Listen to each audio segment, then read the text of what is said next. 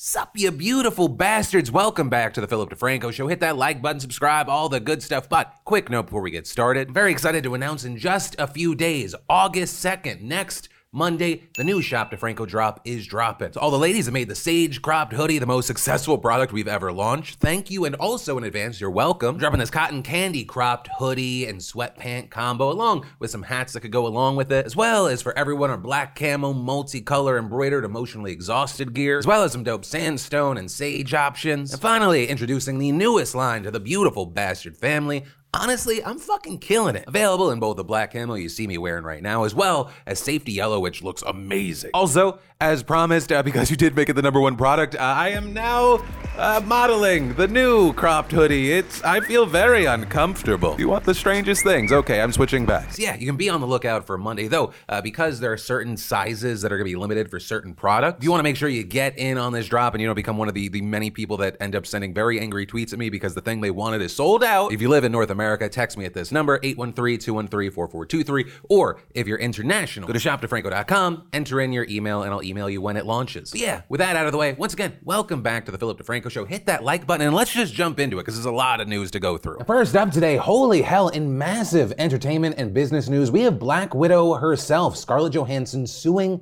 Disney. According to the Wall Street Journal, Johansson filing the lawsuit today in Los Angeles Superior Court against Disney, alleging that her contract was breached when they released the film on Disney Plus streaming service at the same time as its theatrical debut, and saying in her agreement that Disney's Marvel Entertainment guaranteed that this would have an exclusive theatrical release, which it didn't. It was also released on Disney Plus Premier Access for $30 at the same time. And the key thing here is that her salary was based in large part on the theatrical, right, the box office performance of the movie. With the suit saying that Disney intentionally induced Marvel's breach of the agreement without justification in order to prevent Miss Johansson from realizing the full benefit of her bargain with Marvel. The Wall Street Journal adding that this decision may have cost Scarlett Johansson more than $50 million, according to a source familiar with the contract. You know, this case, even being filed, but uh, depending on what happens here, it could prove to be incredibly important. Because while yes, this is about Scarlett Johansson, by no means should we expect this to be the last one. Or the hybrid model of theatrical and digital release at the same time has affected a big number of movies. The thing is, coming back to Scarlett Johansson, according to the report in the complaint, Miss Johansson's representative sought to renegotiate her contract after learning of the dual release strategy. But ultimately, they're claiming that Disney and Marvel were unresponsive. Now, with all that said, as far as Disney's response to the situation, we actually reached out to a contact we have over Disney. I did not expect them to actually respond, but they did respond with this. Hi, it's fucking Mickey. If you were passionate about a business, then you would know what it takes to run a fucking business, but you don't. So don't even act like you're about the Disney life.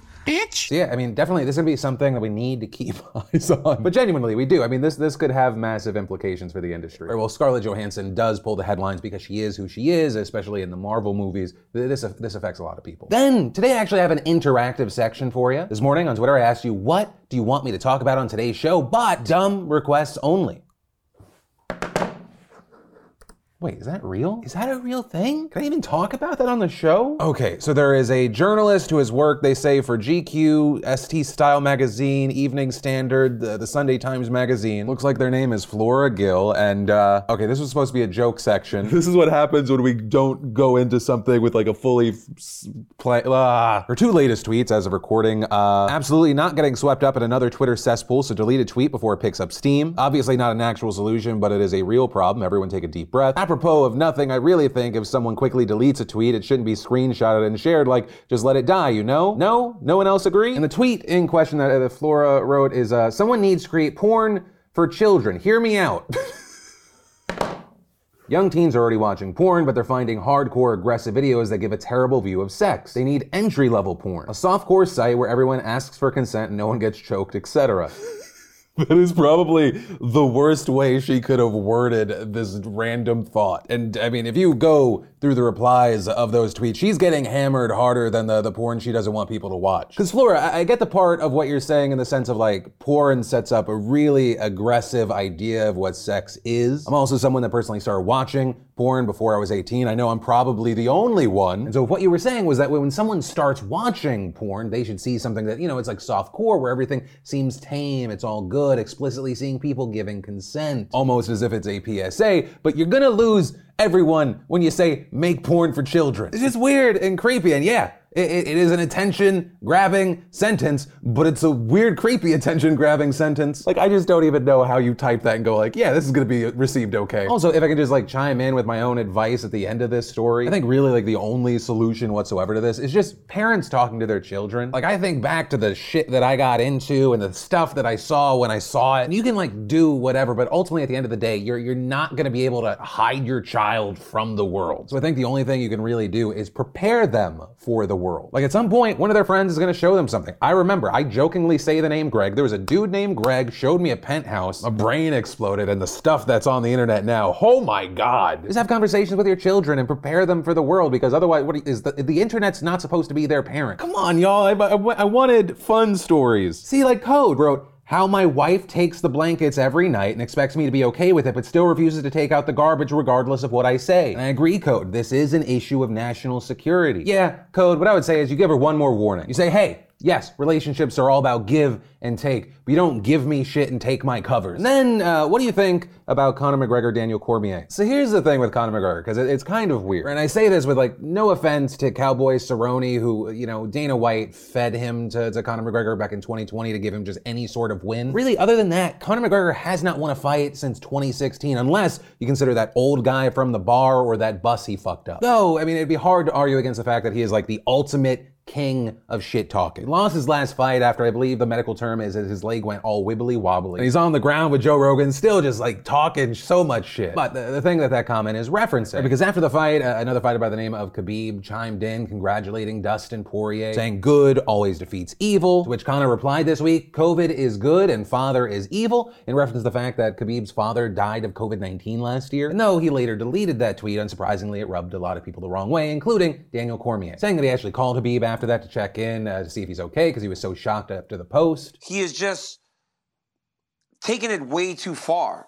And when you're when when you're dealing with death and COVID and all these other things that we've dealt with over the last year and a half, that's all off limits. I mean, honestly, Yeah. when Conor does stuff like that, it's hard to understand how there's still this this this mass amount of people that support that type of behavior. And you know, I think when stuff like that is being said, I think it's a cry for help, right? Conor has all the money in the world, he has all the fame, but now when you start to dig at that level, it's like somebody needs to get to McGregor and help him, right? Start to kind of reshift his mind and his focus and get him back to a, a, a better place. And um, it's unfortunate. You know, ultimately with this story, it's I, I don't enjoy saying this, but it's like Conor McGregor has been given the spotlight and the time to just expose himself for who he really is. And there's a difference between like being a really good fight promoter and understanding the marketing and just being a general scumbag. And for me, it's disappointing because I'm a guy that's I loved watching Conor McGregor come up and just dominate. And then he does and says shit thing after shit thing. You know, I think it's very giving of Daniel Cormier to be like, this could be a cry for help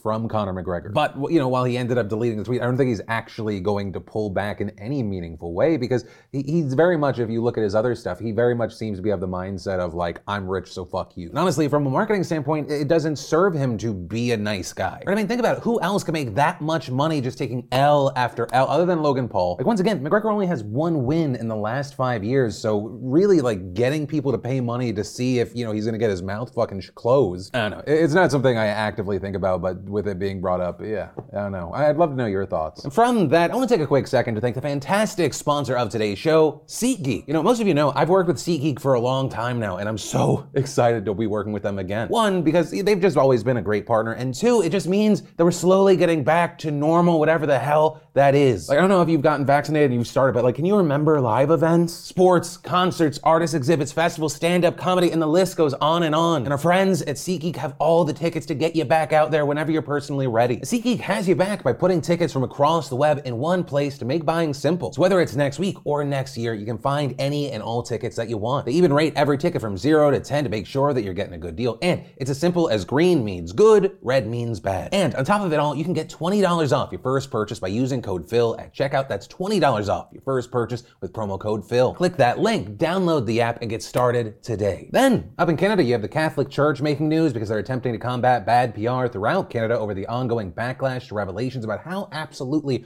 horrible the administration of residential schools actually was. Right, I've covered the situation before, uh, I'll link to it down below, but a, a quick TLDR. Residential schools were a system of schools largely for indigenous children that were mostly run by the Catholic Church with federal government funding. The schools were notoriously cruel, and for so long there were allegations that children would go missing. And to date, over 1,300 unmarked graves have been found at four residential schools across Canada. And the true number of those impacted, we don't know right now because that's just a fraction of the over 130 schools that used to exist. However, despite the pretty conclusive evidence for how shit these schools were, some still supported them. For weeks, you had Father Rhéal Forest of the St. Boniface Archdiocese in Winnipeg telling parishioners that the victims of the residential schools, particularly those sexually abused, had lied. If they wanted extra money for the money that was given to them, they had to lie sometimes, lie that they were abused sexually, oop, another $50,000.